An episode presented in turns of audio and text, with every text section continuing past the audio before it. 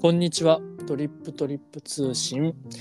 35回目です。えっ、と、今回は中南米のペルーです。ということで、山本さんよろしくお願いします。お願いします。いやー、お願いします。いや、しかし、あれですね。始まる前に喋ったね。だな、1時間ぐらいなんか全く関係の、はい。いやー楽しいですね、コーヒー。関係のない話をしてしまったな。 してしまいましたね。本当にね。いやー、楽しかった。っ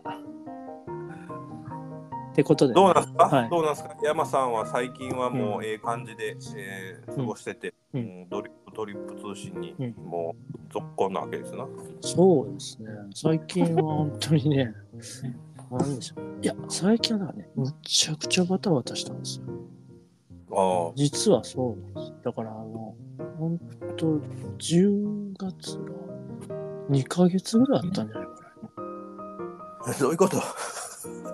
え ?10 月が2ヶ月あった感じになってる。もうえこのえこの2日の全体ミーティングって今月のことみたい なあれあれ先月じゃなかったっけみたいな感じのなんかね10月がてんこ盛りでしたねえー、まあでもほら、コーヒーシーズンに入り、うんうん、うん、確かにまあなんか、まあこう、みんなコーヒー飲みたいわに、やっぱどんどんなってきてるから。そうですねなんかいろんなこうお誘いとかも多かったりうんうん。自分たちでねイベントとかもやってたりして、うんうん、そういうのもありいやーなんかバタバタしたなって感じですねいいっすね、いいっすね。うん、まあ本当ですね。こうやっぱりいろんなのに触れるのは楽しいですよ。うん。っていうことで、 ということで今回ペルーです。ペルー、あ、いいっすね、ペルー。ペルーはね、あれっすよ、うちの一人のスタッフがこの前ペルー行ってきまし たよ。えめっちゃいいやん。もうむしろその人と話したいな。なんだろう。 今え回ー今回とか結構、海の向こうコーヒー2年、3年ぐらい前から、はいペルー大使館と仲良くしてて、あ、やってましたね。それはい。で、ペルーのなんかコーヒー盛り上げていこうぜっていうのをやってるんですね。うんで、そういう中で、その今回ペルー大使館から、うんうん。ペルーにおいでよっていうふうに言ってくれて、えー、 マジで、そうであ俺行きたいなと思ったけどういや俺ラオス行かなあかんなとかっんて、うんうん、あ、なんか言ってでたそね。の社内で、うんペルー行きたい人いるって言ったら、うんあのデリバリーをやってる、うん出荷とかを結構担当してる鎌塚さんっていうえー人がいて、はい。であのその人がですね「うんいや行きたいっす」みたいなので、うん。で結構弾丸的な感じだったんですよよよ4泊5日とかなんかえ4泊3日とかそんな感じで、うん産地ついて、うんでおペルー大使館とか向こうのおコーヒー生産者組合とかがものすごい量のこうコーヒーをうん用意してくれて、うんカッピングー、うん。わーってして、うんでその後に産地行きましょうって言って北部の産地まさに今回やるうーコーヒーの、にちょっと行ってきたんでえー、そうなんですね。す、うんいいですね。ペルーか。すげえ遠そうだけど、そんな。めっちゃ遠かったった。あだよな。めっちゃ遠かったって言ってました、いや遠いでしょうね。ペルーも遠そうだもんな。うん、30何時間かかったんじゃうかなやばいやばい。え、それで4日って ことうんそえそれだから7、よえ、4泊7日ぐらいな感じ。わからんけど。なんかそそんな感じ、そんな感じだね4泊6日とかそんなんだよちょっとおかしい感じだったよね。そうそうそうそうそう。えー、それはでもいいですね。じゃあちょっと聞き応えありますねそうななやっぱなんかこのペルーって、うんなんか前とかもポッドキャストでこの話したかもしれないけど、なうんなんか昔ってこう、うーどっちかっていうとこうコマーシャルのうんコーヒーみたいなんでいっぱい日本に入ってきてて、はなんかペルーは深入りに合いますそれでいいと、あとはジャス認証ついてますとかはいはい。そんな感じだったんだけど、はい。コロンビアと同じようにもう北から南までコーヒーが取れるわけですよ。うんうん。でその中での味のバリエーションっていうのが本当にいろいろあってうんうん。でペルーの場合は北部のところにある、んうサン・イグナシオとか、うんまあ、アマカハマルカ州と言われて、まあ、そこら辺がやっぱりこう、えーまあ良質なコーヒーが取れますね標高も高いしっていうのでよく言われてるところなんですよね。はいはでなんかその州のとか地域のロットみたいなんじゃなくて、うんちゃんと農家さんにフォーカスしたコーヒーを作ってみようぜっていうので始まったのが、うんまさにこのフワンマンチャイ。い。なるほど。あえ、ちょっと待ってくださいよ。クワンマンチャイ。ごめん、サントス独特にや。ええ、サントス独特にや。どっちやったっけちょっと待ってちょっと待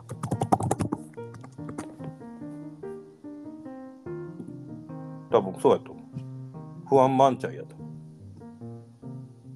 ジュワンって書いてフワンって読むんですよね。ジュワンマンチャイサントスさん。って。ちょっと待ってそのコーヒーです。ああ、そうね。独特にやさんじゃない方ね。そうそうそうそう。ああ、ちょっと混乱しちゃいました。なるほど。あ、そうか。これ、ジュアン・マンチャイさんって読むわけ。これでフワンって読むんですよ。フワンって言うんだ。へえ。ペ、ペルーのスペイン語だよな。スペイン語。うんでマンチャイさん。ええそうなんですね。そすごい。なんか、え、大使館が、その、コーヒーに、まあ言ったら、めっちゃ力入れてるってことですよね。う。そう。やっぱりこう、なんかこう、まあ、だからほら、いろんな国でもよく僕ら話してるじゃないですか。コーヒーってやっぱこう、国を経済力上げる上で、うんうん外貨を稼ぐ上でやっぱりすごく有用な作物っすよねみたいな。うん。うんうん。でやっぱペルーも同じで、うんその中でこうじゃあただ生産量を目指すってやったってそれは隣というか、まあ、ブラジルに勝てるわけないからうんじゃあ品質とかいろんなバリエーションとかうん。っていう風なところでちゃんと勝負していきましょうっていうのがまあ今国がやろうとしてる。なるほど。えだから国がもう、やっぱり、なんていうんですっけ、その、政策としてねね、クオリティを上げるっていう方向に行ってるってことですね。言ってます言ってます。えでなバリエーションのその北から南までいろんなコーヒーあるよねっていうふうなところを、うんうんあのなんかそれをこうちゃんとマーケティングしていきましょうっていうふうに考えていてうんうんでなんか僕がそのペルーで面白いなと思うのは、うんあのえっとねグアノって知ってますうん。グアの知らん。ほグアノっていう、まあ、対比があるんですよ。うほでそれ何かっていうとあの海鳥とかカモメとかの海鳥の糞う。うん。ああいった糞がすごくこうおリン酸を含んで栄養価が高いえー、なるほど。でそれがものすごい量あるわけですよ海岸線沿いにぐわーっと広がってるようなペルーなのでうんうんうん。でそのグアノっていうのが大量にあるからそれをこうどんどん堆肥として農園に入っていきましょうっていうこともやってるあー、なるほど。生産量もしっかりある土壌も改善されるその農業的な部分コーヒーの農業的な部分においてもうん。すごくこう期待が持てるような産地。えー、面白いです。だからなんかその、えっ、と、肥料、肥料、化学肥料とかじゃなくて、そういうの使うから、そうそうそあう。の土も改善されていくんじゃないかってことそうですね。そうです。ええ面白いですね。やっぱコーヒーもね農業だから結構そういう取り組んでるとこ増えてるんですかね。増えてると思います。であとは組合があうんの、しっかりと出来上がってる一人の農家さんだけで作るんじゃなくてうんちゃんまとまってコミュニティで作っていきましょうよっていうことも考えてやってらっしゃるからうんうん。なんかやっぱその中でこう情報の行き渡り方がやっぱスムーズなんですよね。ああなるほ農家さん一人一人に伝えていくじゃなくて農協に伝えればしっかりとこの情報コーヒーの栽培の方法であったり何よりの加工方法であったり、うんそういったところがしっかり伝わると。ど。なるほど。そこら辺がきっちりしてきたって感じですね。うん、ええなんかペルーペルーは昔からえなもうでもそっか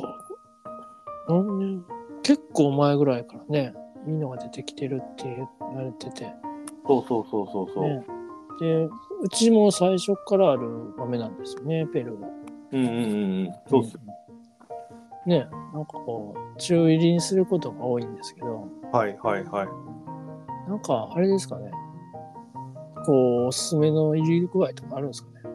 なんか今回だったらうん、結構そのフルーティーさとかもしっかり出るようなコーヒーではあるから、うん、うん、あのその浅入りに持っていくっていうのもありだし、うん、でそのまあその酸味の部分が苦手だわっていうう方が多いのであればその今やっている、うまあ中入りぐらいうん、うん、でもうちょっと甘みにボディを出し出したいわってなったら中深ぐらいうん、うん、のお入り中深でもちょっとお深めまでやっても大丈夫って感えじ、ー、いいですね。なんかこの前、ボリビア結構浅めに焼いたんですよ。はいはいはいはだいからちょっと今回、まあ深めでもいいかなと思ってて、うんうんなんか多分結構ペルーは毎回ちょっと深めに焼いて出してるような気がする。あいいです僕もやっぱりペルーはふ深め中深から深めまでももうここら辺のレンジが好きだなうん、うん、そうですよね。なんか、あのーどっちもいける感じがあうんうんうんって、その辺がなんかペルーのいいところというか、品質高めやなって思う感じかもしれないですね。僕も思います。だからなんかうん今までこうただのナッツナッツしてるようなコーヒーが多かったんですよねペルーっていうのがえー、あ、そうなそうすごいナッティーな感じのうんうんうん。であとはその苦味みたいなところを感じるっていう、なんかそんなコーヒーばっかりだったのが、うんうんそれがもっとそのなんかジューシーな印象とかそのわ甘さがしっかりあるようなコーヒーっていうのが、やっぱペルーってあるやんそれはちゃんとそれはそれで分けようってうんやったのがこれなのでうん、なるほど。だからいろいろ楽しめるね、やっぱり。うんと思います。えー、あいいですね。ちょっとうんうん楽しみですよ。なんか普段は、だから今回は、ま、店にある豆と同じ豆なんで、はいはい普はい。段は中入りで飲んでもらって、うんうん、で、今回は深入りで飲んでもらってる感じにはいはい焼き分けるって感じですかね。いいと思う。ねいや、いいっすね。でペルーって、ペルーって前も多分聞いたかと思うんですけど、はい。そもそも結構古いんですか作り出される。んどういうことなんか中南米の中でもやっぱりこう、歴史的には古いんですかあ結構古いですよ。多分1700年とかそこら辺じゃないかな。えー、あ、じゃあ本当にまあコロンビアとかブラジルとか、そういうのと同じような感じで入ってきてるんですね。そうですそうでうす。んすごい昔から入っていて、うんうんなんやろう、なんか、ただ、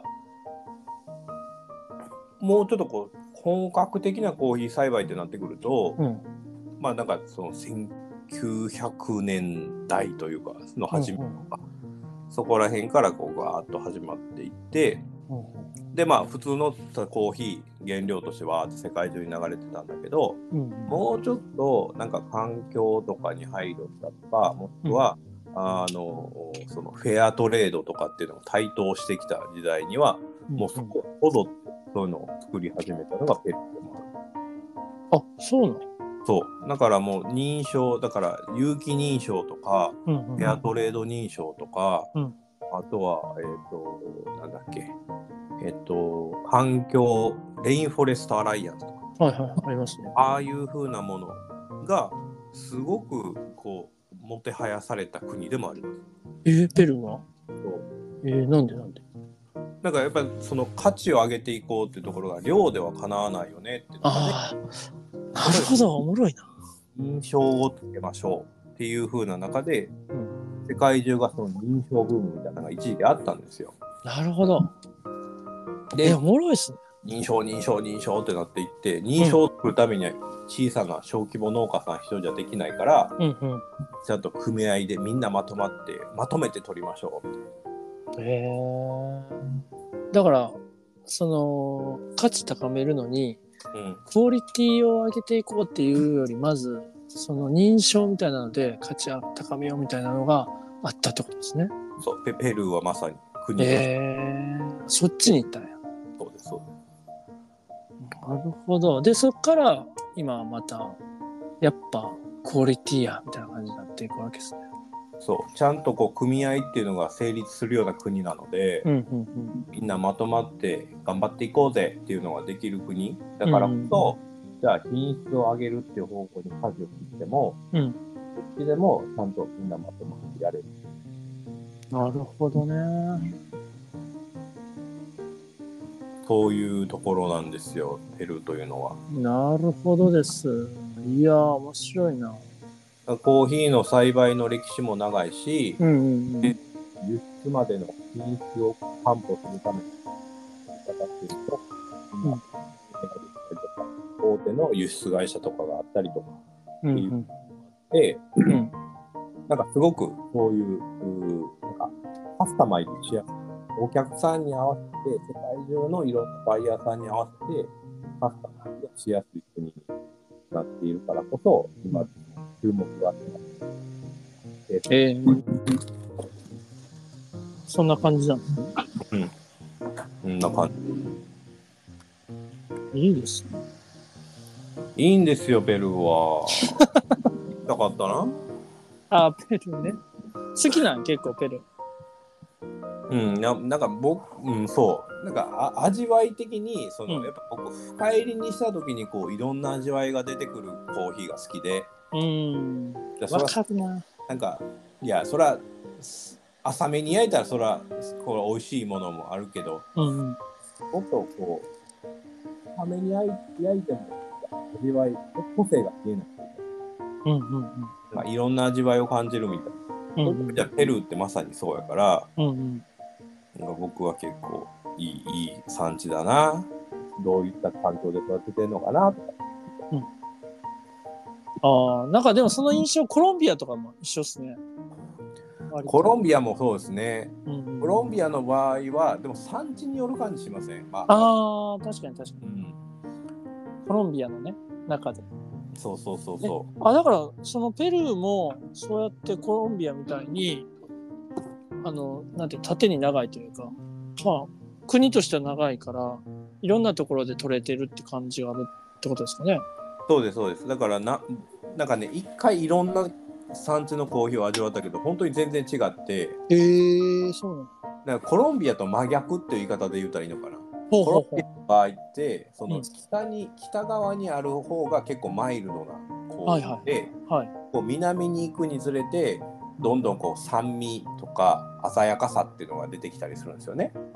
なるほど。はいではい。ペルーの場合は北がそういったこう鮮やかなコーヒーがあってうんうんで南に下るにつれてちょっとずつうん、あのもうちょっとマイルドなコーヒーになっていくみたいな印象、ええ面は白いですね。うん、なんかありますね。えー、なるほど。今回のは北っすね。北のやつですえーだから焙煎レンジがすごく広いというか浅入りでもいいよねで、うんまあ、深めまで持ってっても美味しいよねっていううんうんうんうんいやー楽しみですね。何回か焙煎しててはいはいはいあのーまあ普段中意なんで一回結構深く焼いてみたんですけどあのーめっちゃ深いねってなってあれこれちょっと深いねってなったんですよはあはあはあはあまあ、ギリギリいけるかみたいな感じだったんですけど、ちょちょっともうちょっと浅めの、むしろちょっと中部かな浅い方ぐらいまでやってみようかってやってやったら、結構すっきりだねってなって。まあ、どっちもまあまあ美味しいんですけど、うんうんうんあの、もうちょっといけそうやなっていうので、今真ん中、もうその真ん中ぐらいで焼いてみてるんですけど、うんなるほどなそれなんかが、うん、そうでや焼き方も結構ゆっくり焼いた方が甘みが出やすいかもしれないおっと それいい情報ですね。なるほどね。そうだからベーキングって良くないよねっていう風なね焙煎の技術としてよく言ったりするけどうんいや結構ベーキングにすることによって、うん。うん、まあなんか美味しくなるああ、なるあってやっぱあるからそれだから、あれですね。ちょっと量多めにやった方がいいってイメージなのかなわからんけどちょっと量俺の場なんかイメージではうんじゃあちょっと量多めに焼いて時間かけて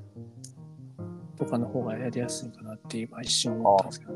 え今ってその5キロ釜に何キロ入れてるんでしたっけあのね4キロと2キロがあるんですよはいはいはいでペルーはまあ2キロで中入りなんでうんうん。焼いてたりするんですけど、深入りのは4キロで焼くことが多いんですよ、なるほど。うんまあなんかそそんぐらいかな。なんかもしくは3キロとか3.5キロぐらいでうんうん焼いてみるとうん。また違うかもしれないにです。なるかな。なんか特にこの「一ハゼ終わりますよね」まあここんな話誰が興味あるねんって感じだ かはら。い。一ハゼ終わって二ハゼまでのその、うん。うん。はいなんか静かな時間があるじゃないですか。はいはそこをなんかすぐに二ハゼに持っていかない。い。うんうん。一ハゼ終わってその静かな時間っていうのをうん。なんかどんぐらいかなちょっと焙煎方法にもよるけどなんかうん僕大体 2,、2分ぐらい持てるといいなと思ってああ、なるほどね。幸せから二ハゼまでやね。なんとなく全体で何分とかイメージある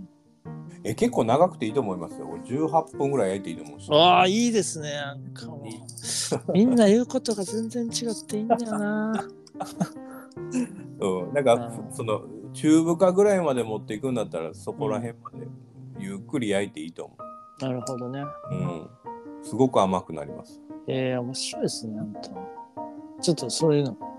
頭に入れてみよう。まあぜひなんかその味わい深いペルをみんなに楽しんでもらいたいですねそうですね。なんかいろんな味わいでね。まああの、いろいろあるよっていうのが、こう、わかればいいなと思ういんますけどね。うんうんうんまあね、ペルーって結構いろんなお店でも飲めるような、今は結構飲めるんじゃないかと思うんで、うんうんそのうちの一つとしてね、こういうのもありか、みたいな感じで飲んでもらえればいいかも。ですねけうん、結構でもあれかな、店で言ってたら、え、ペルーあんまり聞いたことないですって言われることもあるんで、まあまだそんなにあれなんですか多くは。かなまあなんかブレンドに混ぜられること多いですからね、ああ、なんかやってたね。うん、なるほどね昔は昔からね。ブレンドに混ぜるみたいなのが普通、はいはいはい、確かに確かに。ああ、そういうのもあるかもしれない。うんいやー、了解です。こんな感じかな。なんか、すっごい、最初の話が長すぎたから、物足りん気がするんだけど。えそのなんか今そのペルーでペルーファンがマウントコーヒーに行ったじゃないですかはいははそのな何が気に入ってペルーを買いたいって言って買ってくれてるんですかねい。あやっぱりフルーツ感だと思います。あの、はいはい中入りだけど、まあそこに残ってる、なんか、今のやつだと、まあフルーツというか、まあなん、なんですかね、ナッツっぽいような感じとかもあるし、うんうんなんか、そうですね。なんか柑橘よりはちょっとこう、ちょっとまた違ったフレーバーがあるような気がするんですけど、うんうんうんなんかそういうのがやっぱり、あんまりうちそういうのはないんですよ。そうエチオピアとペルーがそんな感じになってるんで、うんうんまあその辺かなと思ってるんで、また全然違う感じなるほどなるほどでいいんではないでしょうか。エチオピアはあれニュークロップも入ってあれ入ってんのかな入ってますよねもううんミャンマーのところはね、そうそう。えエチオピアほら、俺、そういやそそそれがもう入った入っ、入ってないね。あれ恐ろしい恐ろしいあ、あ、入ってるのもある。入ってるのもあるわ。あそうーだな入ってるのもあって、でもまだ、うちはね、まだ切り替わってないね。もうすぐやけなるほどなるほど。ど、うん。もうちょうど切り替わるぐらいかな。うんうんうんいや、なんか今回、だからエチオピアすっげえ遅れたの全体的に遅れたのね僕らは、ま、毎年いつも通りの時に入ってたからあ、そう。まあなんかいろいろあるんでしょうそ こはいや、まあね、その輸入とかになるとまたやっぱり難しい問題がいろいろあるからね。あるんでしょうね。まあ俺わかんないけど。でペルーは、えっとはいこうこのコーヒーは、えっと、今年のなんか2月ぐらいに入ったのかなおー、はいはいはそうそうそう大体まあペルーってそんな感じなんですよい。うんうんうんうん。でだから今まさに収穫が、あうーん終わってうんペルー自体のね産地うんうんこれから輸出のために世界中にいろんなサンプルがわーって送られるなるほどでニュークロップとかで僕らもこう味わってあ、うんこれは買おうみたいなとかうんうんうんうんそういう感じになっているはず、ああ時期的にはねうんそうそうそうそうそうそれら辺をだから見に行ったわけですねそうですそうですうんいいですねいやーいいないろいろじゃああれですねまた産地の話も聞きたいですね山本さんもまたこの後行く予定あるんですか僕は、えっと、来週からインドネシアですねいいっすねインドネシア3週間ぐらいえ長いじゃん長いんですよ今回なんでそんな長いなんかコーヒーの展示会があってインドネシアねインドネシアへえ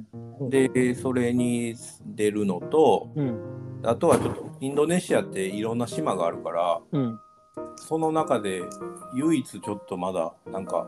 美味しいコーヒーがあるけど行けてない島があってうんうんうんうんそこになんとか行けたらなっていうのと、あとはインドネシアコーヒーツアーを僕らやるんで、ああそうだ言ってましたねそれも一緒にそれも一緒に僕も参加させていただいていやーいいですね、インドネシア。そういえばこの前、インドネシア人連れてきてたもんね、広島の。あそうそうそうそうやっぱやっぱこういろんなインドネシアのコーヒーが生まれてきている若手がいっぱい出てきているっていうのはなんかみんなにちゃんと紹介したいなっていうのもあってうんうんうん。いいですね。そうであすあ、また行ってみたい、インドネシアも。ねはい。また行きましょう。またじゃあ、それ、来月来月が11月か。 11月あ、違う違う。これあこれは11月分やから。う来月12月のんおシリーズの時にうん。ね、ちょっことの聞ければ話となか。もねはい。聞けたらと思います。はいいやーすみません、ありがとうございます。ちょっとこちらこそ今回も長めに長時め間いにただいちゃって。はいとんでもない いやーじゃあちょっと、ペルー最後の焙煎頑張ってみます。ねちょっとぜひ皆さんにも楽しんでもらって、そうですね。うん、あのその苦味と甘みとコクとという、そういう風な焙煎に必要になってると思うので、ぜひそはいこを楽しんでください。はい。楽しんでください。いやー今回もありがとうございます。ありがとうございます。はい。じゃあまた来月、はーよい。ろしくお願いします。あではでは。ではでは。